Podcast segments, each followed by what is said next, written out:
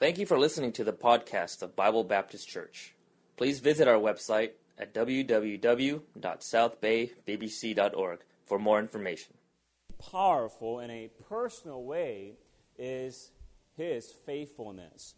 We believe and know that God is love and God is merciful and God is gracious, God is wise, God is sovereign, God is powerful. If you agree with that, God's people say, Amen.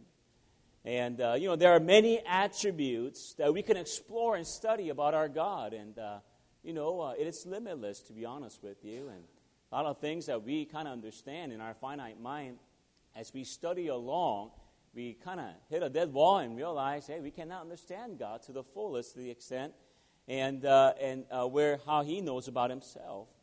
But as we think about the Word of God, as we think about how He explains who He is, and we are grateful that all the things that I just mentioned are true, but more so that these attributes in His divine nature are faithful. We can truly reveal and kneel in all concerning all the attributes of our God because He is faithful in them. Think about it this morning. He does not only love, but he loves faithfully. That's a different degree of understanding today. And, and uh, I could love my wife, but it, I believe it's a higher understanding and uh, more of a personal understanding if I were to say, I love my wife faithfully. And uh, uh of course, vice versa, uh, if she loves me faithfully, and uh, that's a wonderful thing. That's a wonderful emotional and also personal connection that I could have with her. I think about our God that He is not only merciful, but He is merciful faithfully. And He is gracious faithfully.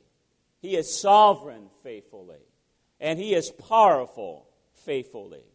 You see, His faithfulness gives an extra deep and personal impact upon our lives. And His faithfulness gives us hope and in His love and mercy and grace and sovereignty and power. I mean, all of it. His faithfulness gives us hope that He never fails. Jeremiah wrote in a time of hostile and destruction in Lamentation 3, verse 22 and down to verse 24. Let's look at it together. It is of the Lord's mercies that we are not consumed, because his compassions fail not. They are new every morning. Let's say the next phrase together. Great is thy faithfulness. Jeremiah realized, even, even though he saw uh, the broken down walls, even though he saw the captivity of Israelites uh, to the Babylonians, even though he saw the destruction of the holy city, he knew that his mercy, God's mercy, was still faithful. And the Bible says in verse 24, The Lord is my portion, saith my soul. Therefore will I hope in him. Because God is faithful, Jeremiah said, I am able to have hope in my God. You know, no matter what you go through in life, be sure to remind yourself that God will always be there and he will be faithful to you. Paul wrote to the church of Corinth in their testimony in 1 Corinthians 1 Who shall also confirm you unto the end that ye may be blameless in the day of our Lord Jesus Christ? God is faithful. He was saying, uh, Church of Corinth, don't get worried. Uh, don't get in any way uh, frightened about the future, about where you stand. Hey, God is faithful to keep your testimony. And, uh, you know, the Church of Corinth, as we uh, have gone through it on Sunday night, I mean, it wasn't a perfect church, far from it, to be honest with you. I mean, they had a lot of problems, many problems. But Apostle Paul encouraged them in the very first chapter of the epistle. He says, God is faithful still to you. And despite all of our faults, thank God He is faithful to us. Amen. And thank God that He is always there for us. And that He will keep His testimony uh, uh, in this church and also in our lives. And He also wrote once again concerning their temptation in 1 Corinthians 10 13. There had no temptation taken you, but such as common to man. But God is faithful. I don't know what you're going through, and uh, it could be trials or it could be simple temptation in your life. Hey, God is above all those things. And God is able to help you, and He will always be there for you to guide you so that you may be a, a, a Christian who is overcoming those situations. Oh, even when we sin against Him, He is faithful to forgive in 1 John 1 9. If we confess our sins, he is faithful and just to forgive our sins, to cleanse us from all unrighteousness.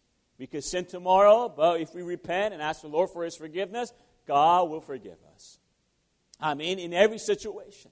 Now, we can now abuse this grace, but thank God this is available. Thank God for the high priest that opens up the Holy of Holies and let us know that we could enter and that we could find grace in time of need.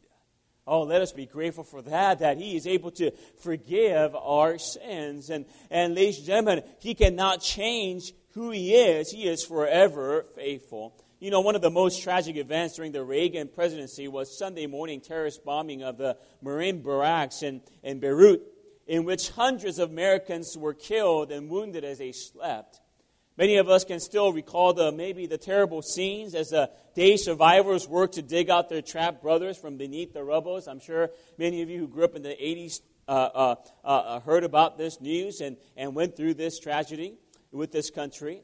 And a few days after the tragedy, uh, uh, people could recall an extra- extraordinary story about a Marine. A Marine Corps content, commandman, Paul Kelley, visited some of the wounded survivors in Franken, Frankfurt, Germany, in the, in the hospital there. Among them was Corporal Jeffrey Lee Nashton, severely wounded in the incident.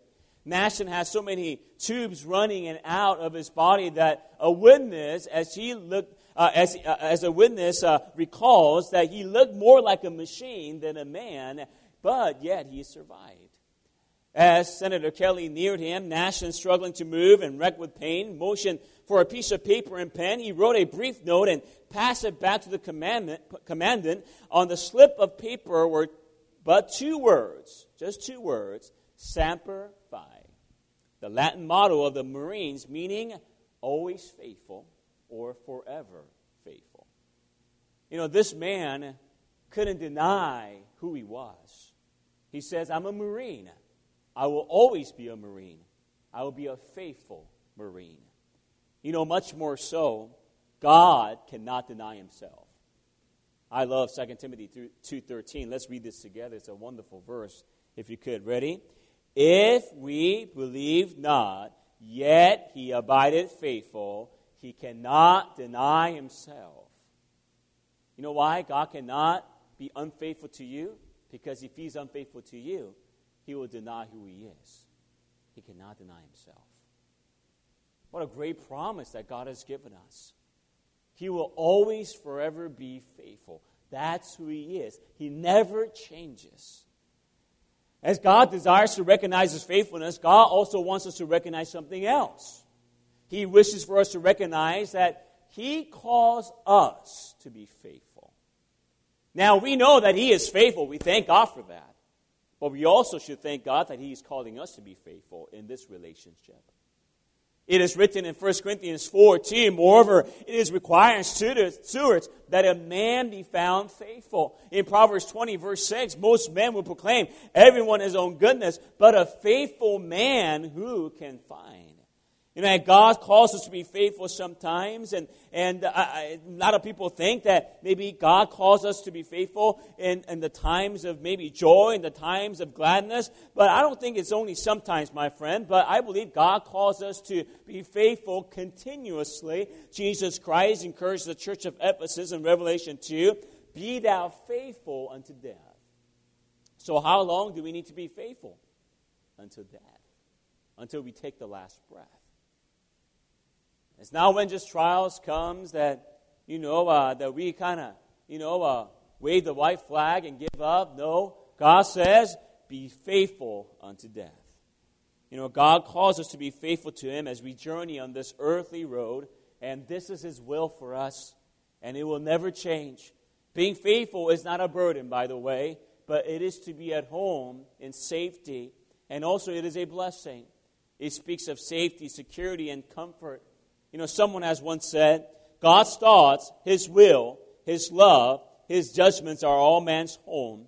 To think His thoughts, to choose His will, to love His, love His loves, to judge His judgments, and thus to know that He is in us is to be at home. If it's His will for us to be faithful, then we ought to own it in our hearts And uh, I think about a gentleman that I spoke to yesterday, and uh, he is in his retirement, and uh, uh a lot of things that uh, I guess in his life that's been bothering him. And, and we got to talk for maybe good 45 minutes about his life. And, and he shared with me and very extensively about his home, his home in Alabama. And he says, you know, the city life here is so busy, and uh, you cannot in any way just sit down and meditate and just think. A lot of people are just pulling you left and right, and you got to get so busy about your life, and that you can just never open the Bible and just read for hours after hours. And he says, I really miss home. And uh, what was he saying? I miss that safety net. I miss that security that I had in my own time. And uh, I think as we think about faithfulness, I think we need to take it that way as well. It's not in any way burdensome and in any way for us to be strained. I think is to be at home, is to be secure, and to be where we need to be. And uh, I think when we are unfaithful, we miss home. We miss to be with God. And uh, ladies and gentlemen, let us not in any way run away from home. Let us not in any way run away from faithfulness. Let us get back to faithfulness. Let us keep on reading the Bible. Let us keep on praying. Let us keep on witnessing. Let us keep on serving the Lord. Let us be found faithful in Jesus Christ. That's where home is, and that's where you feel more secure, and that's where you feel more uh, uh, filled with the Holy Spirit of God. And let us be passionate and, and be established in this way, and, and let us never be wavering. Oh, there's a person named Onesiphorus in the Bible. He's not well known as Paul or Peter or maybe even John, but he is mentioned two times in the New Testament, and they are both worth noting. And, uh, but in the first description of Onesiphorus is found in 2 Timothy chapter 1 here. And this man knew that God was faithful, and he responded to him in faithfulness. He truly did live out his name, Onesiphorus. And Onesiphorus means this bringing profit. That's what his name is bringing profit. What a great name that is. And uh, what are we to learn from this man's testimony of faithfulness today? I'd like to share with you three notable characters of Onesiphorus that guided him to be faithful. First of all, number one, a journey without shame. Let's think about that. A journey without shame. In verse 16, the Lord give mercy unto the house of Onesiphorus, for he oft refreshed me and was not ashamed of my chain. Simply, Onesiphorus was not ashamed of his good Christian companion and friend named Paul. Paul was a Roman prisoner in this epistle. Paul had already met with Nero, the Caesar, the crazy man at that time. Paul wrote later on that he had fought a good fight and kept the faith, one of the last letters, letters that he wrote to his companions and friends. Paul was at the end of his life. To the eyes of the world, Paul was a fanatic. He was accused of turning the world upside down. And a lot of people would preach that phrase and, and, uh, and recognize that God did something with disciples. And, and uh, we understand uh, that uh, uh, uh, that phrase could be a positive thing, but when it's mentioned in the New Testament, it is a negative thing.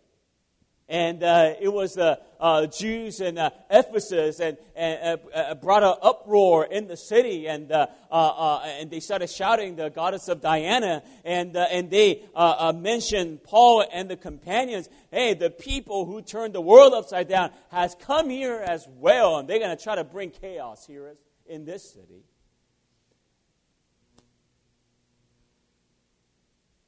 But for Onesiphorus, as, as he thought about the testimony of Paul, he was not ashamed of who he was. Not just because of Paul, because of who he believed. His name is Jesus Christ. He was not afraid of, Paul's testimony and what he was doing for Christ in the, in the Roman Empire because he was doing it for Jesus. Notice with me in 2 Timothy chapter 1 verse 8. Be not thou therefore ashamed of the testimony of our Lord, nor of me his prisoner, But be thou, what's the next word there? Would you say that with me? Partaker. Partaker. Meaning get involved. Partaker of the afflictions of the gospel. Get involved in suffering for the gospel according to the power of God. What did Paul stand for? He stood for Jesus Christ and the gospel. And Timothy in this letter is encouraged to be partaker of the affliction of the gospel, meaning, me, meaning suffer for the gospel.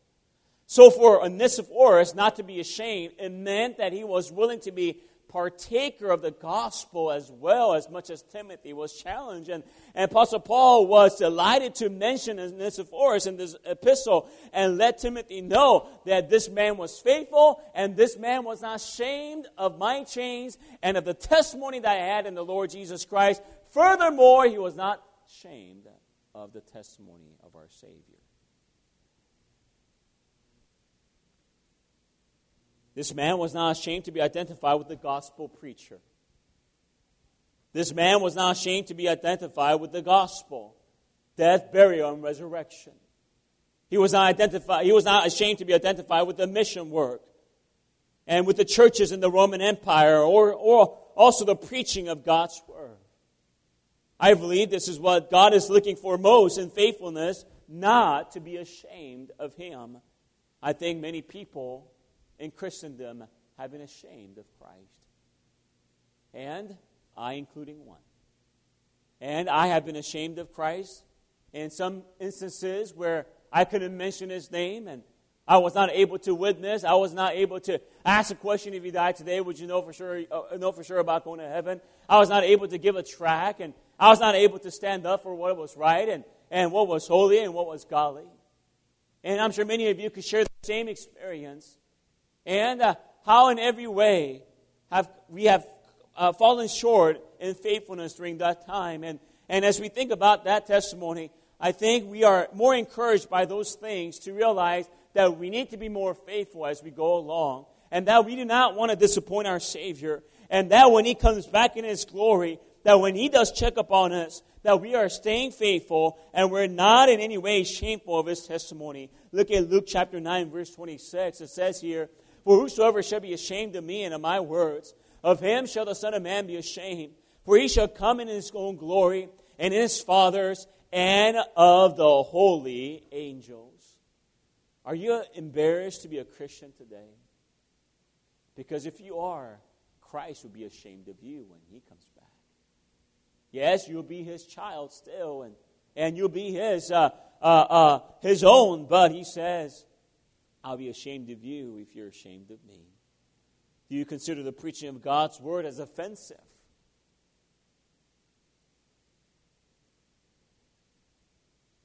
You know, uh, back in VBS time last year, our pastor preached. I mean, uh, he preached hard. I mean, remember the VBS preaching last year? Raise your hand. Okay, he preached hard. He preached so hard, what broke? The pulpit broke. and uh, it was a stand, actually, and broke. And then Brother David Dodge restored that stand. We're still using it, amen. And it's a holy stand. We kind of keep it in a pedestal somewhere. No, I'm just kidding. But, I mean, he preached hard. I was sitting in the back thinking, whew, pastor's at it today. I mean, we had a full crowd. I mean, the church was packed. We had extra seats everywhere. And, and all the ministry came together, had that one service. And, uh, I remember one visitor I was working on, and I was really expecting him to come back, and but he never came back. And I know why. I think he got offended by the preaching of God's word. And by the way, I never said sorry about the preaching of God's word. And you never have to say sorry about the book here. I know there's a different way of presenting it, but if a person is preaching about sin, you know, you can't just quietly preach about sin. Oh, ladies and gentlemen, let's not all sin, okay? Let's just make sure that we are doing a great job with it. No, I think we need to preach against sin. We need to preach hard against sin. I think about my daughter. I shared with you on Wednesday night that she told my uh, wife the other day before she went to sleep, as they were lying down together, she says, I ask, I ask God to forgive me every single day. My little, girl, little daughter, six year old, said that, and I think she's getting close to salvation. I'm praying for her. Would you pray with me for her? And uh, and then my wife asked, Did you sin today? She said, Oh, no, I didn't sin today. I'm sure she did, but she just doesn't know. But you know why she is recognizing sin? Because through Mrs. Brooks' class and through Brother Harry's class, they're teaching them about sin. Now, they're not yelling and, you know, foaming at the mouth, okay? But they're teaching them about sin. And that helps them to yes, be offended in their hearts to realize they're not perfect, they have sin in their lives. But what happens when they realize it? They look for a solution. And hopefully they find Jesus Christ. Because Jesus Christ is the solution. He is the way, the truth, and the life. Amen? And, and for us to preach about sin, there's nothing wrong with that. A lot of TV preachers don't want to preach about sin, they want to preach about prosperity. They want to preach about riches and health. I'll preach on that sometimes in the sense that God wants to bless you and God wants to guide you in all these different trials and temptation. But I need to preach the whole counsel of God and to preach about sin too. Because people are dying and going to hell.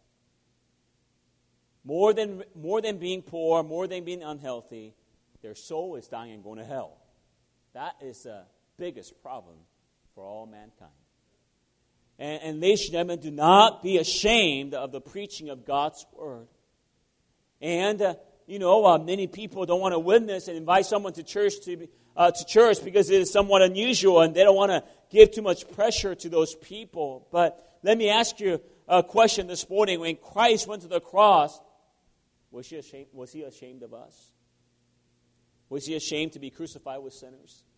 Was he ashamed to die on the cross for your sins? No. He said, Forgive them, for they know not what they do. He said, It is finished. What's finished? Our sins. Before the cross, he even told Peter, because Peter objected for Christ to die, Get thee behind me, Satan, for thou savorest not the things that be of God, but the things that be of men. He was not ashamed to go to the hill of Golgotha. He was not ashamed to be nailed there. He was not ashamed to hang on that cross for three to four hours. He was not ashamed to bleed there to be with sinners. No, because he knew that he was saving souls and that he was giving life eternal life to those who will believe. He was willing to go to the cross for us. He was not ashamed of us. I think about Hebrews 12, verse 2. Looking unto Jesus, the author and the finisher of our faith, who for the joy that was set before him endured the cross, despising the shame, and is set down at the right hand of the throne of God. You see, Jesus Christ is our inspiration. He is our motivator. We look to him and he is faithful, and he was faithful at the uh, hill of Golgotha. He endured the cross, and he despised the shame. And, and, and ladies and gentlemen, we need to do the same. We need to follow Jesus Christ that way. Jesus Christ ran his race. What we need to do is follow in that same race, looking unto Jesus, the author and the finisher of our faith. Charles Spurgeon once said this when you have no helpers, see your helpers in God. When you have many helpers, see God in all your helpers.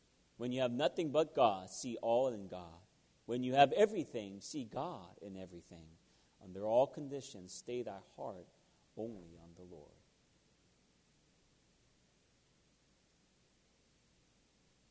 Charles Spurgeon realized that it's all about Jesus Christ, that he is the inspiration for everything. And he is a faithful one. Whether you're alone or with the crowd, God is faithful to you. And God is not ashamed of you. And let us do the same to our Savior. No matter where we go, no matter what we do, no matter who we're with, no matter what situation, let us not be ashamed of our Savior, Jesus Christ. I love Hebrews 2.11. For he, both he that sanctified and they who are sanctified are all of one for which cause he is not ashamed to call them brethren. He's not ashamed to identify with us. Let's not be ashamed of him. Let's be faithful to our Savior, Jesus Christ. Secondly, a journey of steadfastness. Steadfastness. But when he was in Rome, he sought me out very diligently and found me. Picture with me on Onesiphorus today, going to the senators asking for Paul, going to the centurions asking for Paul, going to the court in Rome asking for Paul, going to the keeper of the prison asking for Paul. I mean, he sought Paul diligently. His heart was fixed and he was established and firm in this matter, steadfast, unmovable about this goal. And I want to seek the man of God. I want to seek Apostle Paul. I want to, in every way, be there for him. And uh, he was called to faithfulness in this way. Oh, the Bible encourages us to do the same, to be fixed and to be unmovable and to be steadfast. In 1 Corinthians 15, verse 58, Therefore, my beloved brethren, be steadfast, unmovable, always abounding in the work of the Lord, for as much as you know that your labor is not in the Lord. You know, many Christians waver and many Christians move around. Many Christians make hasty decisions. They're double minded, they're inconsistent, and they simply quit. And some say situations are too hard, the circumstances are too complicated, and people are too much of a pressure. But, ladies and gentlemen, with those excuses, we're not founded upon a rock, but we're founded upon a sand, and we're sinking and we're not established in our Savior, Jesus Christ, every decision, every choice that we make is based upon the flesh and based upon our ideals and based upon our, I guess, best interests rather than the Word of God. Jesus Christ says, a person who hears my word and does my word is a person who builds his house upon a rock. And when the storm passes by, that house stands. And ladies and gentlemen, where are you standing today? If you want to be unmovable, if you want to be steadfast, always abounding in the work of the Lord, you must stand on the Savior Jesus Christ. You must hear His word and you must do His word. And do not turn away from that. Onesiphorus knew that. I got to find Paul. This is God's call for my life. I got to be a, a, a, helper in need at this time. And Apostle Paul needs somebody. And, uh, you know, a lot of people forsook him. Uh, Demas forsook him. And uh, uh, uh, uh, there are other two more preachers that forsook him, as we think about in 2 Timothy chapter 4. And Apostle Paul says, Only Luke is with me, and bring Mark with you, Timothy, because he's profitable unto me. And a lot of people forsook him. And Onesiphorus said, You know what? I'm not going to forsake Paul. I'm not going to forsake this missionary journey. I'm not going to forsake this work. I'm not going to forsake what God has called me to be and what God has called me to do. And he was unmovable. Why? Because he was founded upon Jesus. He made his decision on Jesus. Not based on the Roman Empire, not based on what the country is doing, not based on the social status, not based on what others are doing, but what Jesus wanted him to do. I read that the Old Faithful is not the tallest or largest geyser in the park, but the most faithful. How many of you seen the Old Faithful? Raise your hand. I've seen it. It's a beautiful thing, and uh, it's a beautiful creation of God. The Old Faithful in Yellowstone National Park gets its name from the fact that, unlike other geysers, geysers, or it follows a dependable time schedule. With a margin of error of 10 minutes, Old Faithful will erupt 65 minutes after an eruption lasting less than 2.5 minutes. If it will erupt 65 minutes after. If it's 90 minutes after, it will erupt lasting more than 2.5 minutes. And it's consistent like that all the way through. It faithfully shoots a, a stream of boiling water over 170 feet into the air. And the record shows that more than 137,000 eruptions have been recorded since 1870 in a, cons- in a consistent basis with those times. And scientists analyze why Old Faithful is so faithful. They study the Old Faithful and they realize that this geyser is not connected to any other thermal feature of the upper geyser basin, meaning it did not have any connection to other geysers around it. It was controlling its own temperature on its own. It was not based on the other geysers and what kind of temperature they produce. The other geysers are somewhat connected in that way, but this geyser alone was standing fast. Or, I guess, grounded firm on its own temperature. So, every 65 minutes, it'll erupt, and for 2.5 minutes. And after 95 minutes, 91 minutes, it will last more than 2.5 minutes. And it will control its eruption on its own. That's why he is old faithful. And ladies and gentlemen, as we think about this brief illustration, you want to be faithful today. You just got to have one foundation. His name is Jesus. One foundation. You don't need to listen to anybody. You listen to Jesus. You get hot and cold based on your situation. No. You just get hot for Jesus. Okay. You stand on Jesus. Ladies and gentlemen, we need time in our lives when we are standing alone. Why? So that we know that we stand on Jesus. You might think, ah, I'm so lonely, no one understands me, and you know, I feel like no one cares. I'm all by myself. But realize that when you feel that way, you come to a conclusion Jesus is faithful. He is with me. That's how you become more faithful to Jesus when you're all by yourself.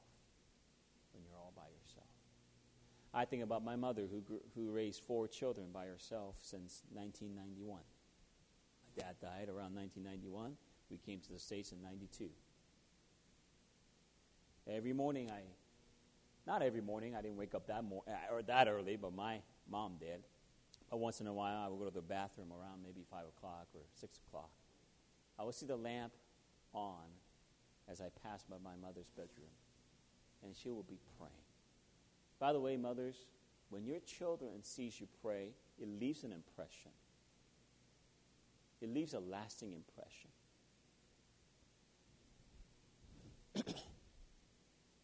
and I know in every way that she felt very lonely.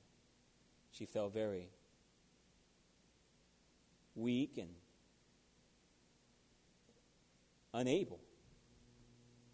I remember the time when I was a teenager, I was very bad. And I know you can't imagine me being bad. You know, I'm, I'm a perfect boy, right? No, I, I was bad. I remember my mom trying to carry a heavy glass, a table, all by herself. And I was just sitting in the couch watching TV.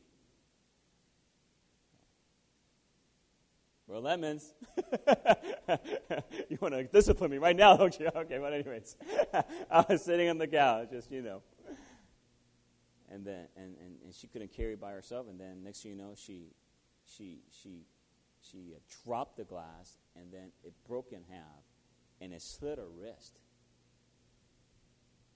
And uh, I remember the assistant pastor, Brother Josh's uh, father, who's a pastor in New Jersey now, and he was assistant pastor at that time.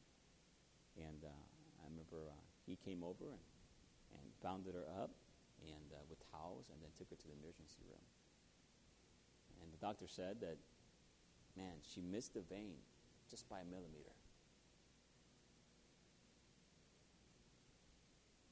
And uh, you can still see her scar today.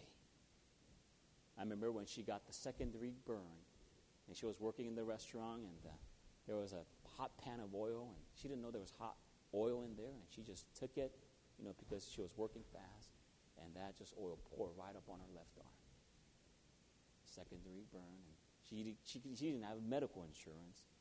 She didn't see a doctor. She just started putting salt on there for a month or so. I remember a doctor came by who used to go to the Aoki restaurant that my mom owned, and she he looked at her and he said, "What's that on your arm?"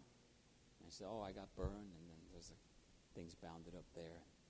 And then the doctor said, "You don't have insurance?" I said, "Oh no, we don't." He said, "Come to my office. I'll treat you." I don't know who that man is, but he treated her for three months or so, all free. And uh, that's God's grace. And uh, and she stood faithful, and she kept on going, taking her kids to church. Even though kids were rebellious, even though kids weren't listening, she kept on doing what she needed to do. And by God's grace, all of our four children are at church today. And by God's grace, I'm opening the Bible and preaching to you today. And, and ladies and gentlemen, it's not because Mrs. Shen was unmovable. It was because Christ was unmovable. Christ was unmovable. You stand on Christ, and you'll be faithful. It just naturally, divinely happens. You just leave it up to the Lord. So, with that, number three, a journey of service. Journey of service. Verse 18 The Lord grant unto him that he may find mercy of the Lord in that day. And how many things he ministered unto me at Ephesus, thou knowest very well. You know, when this affair was recognized by Paul, not for one thing, but for many things. This man had the joy of serving God and others over and over and over again. I like this illustration. According to 1974 a newspaper item, Leo Fortier had rung the bell of his parish church in Three Rivers, Quebec, Canada, every Sunday for 52 years. He never missed one. That's 2,704 Sundays that Leo Fortier rung the bell in Quebec, Canada for his church. Never missed one. He never missed a service for Christ. Question for you you know, our life is very short. If you think about it this way, you know, 52 years, a little bit over 2,700 Sundays. That's not that many. By the way, we just had another Sunday. It's counting down. I wonder what we're going to do with those Sundays. And it doesn't matter what you do, if it's in Jesus' name, it has a reward. God's people say. You be faithful in doing what God wants you to do. It doesn't matter what you do. I recall what Christ said, if you look on the screen in Mark chapter 9, verse 41. For whosoever shall give you a cup of water to drink in my name, because you belong to Christ, verily I say unto you, he shall not lose his reward. If you keep if you give a water in Jesus' name, Christ says, I'll remember that. I have a reward for you. Now, don't everybody do that after the service, amen? Okay? give a cup of coffee and water. In Jesus' name, here it is, in Jesus' name. But when there's a need and you just keep a, give a cup, a cup of water to this one person, I'll remember that. we are at McDonald's the other day with the other staff, and Pastor was there. He called us over and he wanted to talk and have some coffee. And we're ordering our things. We order coffee and different items. And, and then there was a lady next to us, a little disheveled, and had a backpack, two backpacks, and just a lot of luggage in her. And we realized that she, she she's probably not you know, stable in her life. And, uh, and then the cashier said, anybody else? Meaning there's, you know, four people. We go ordered everything, and the pastor about to pay. And he looked over and said, I'll pay for her.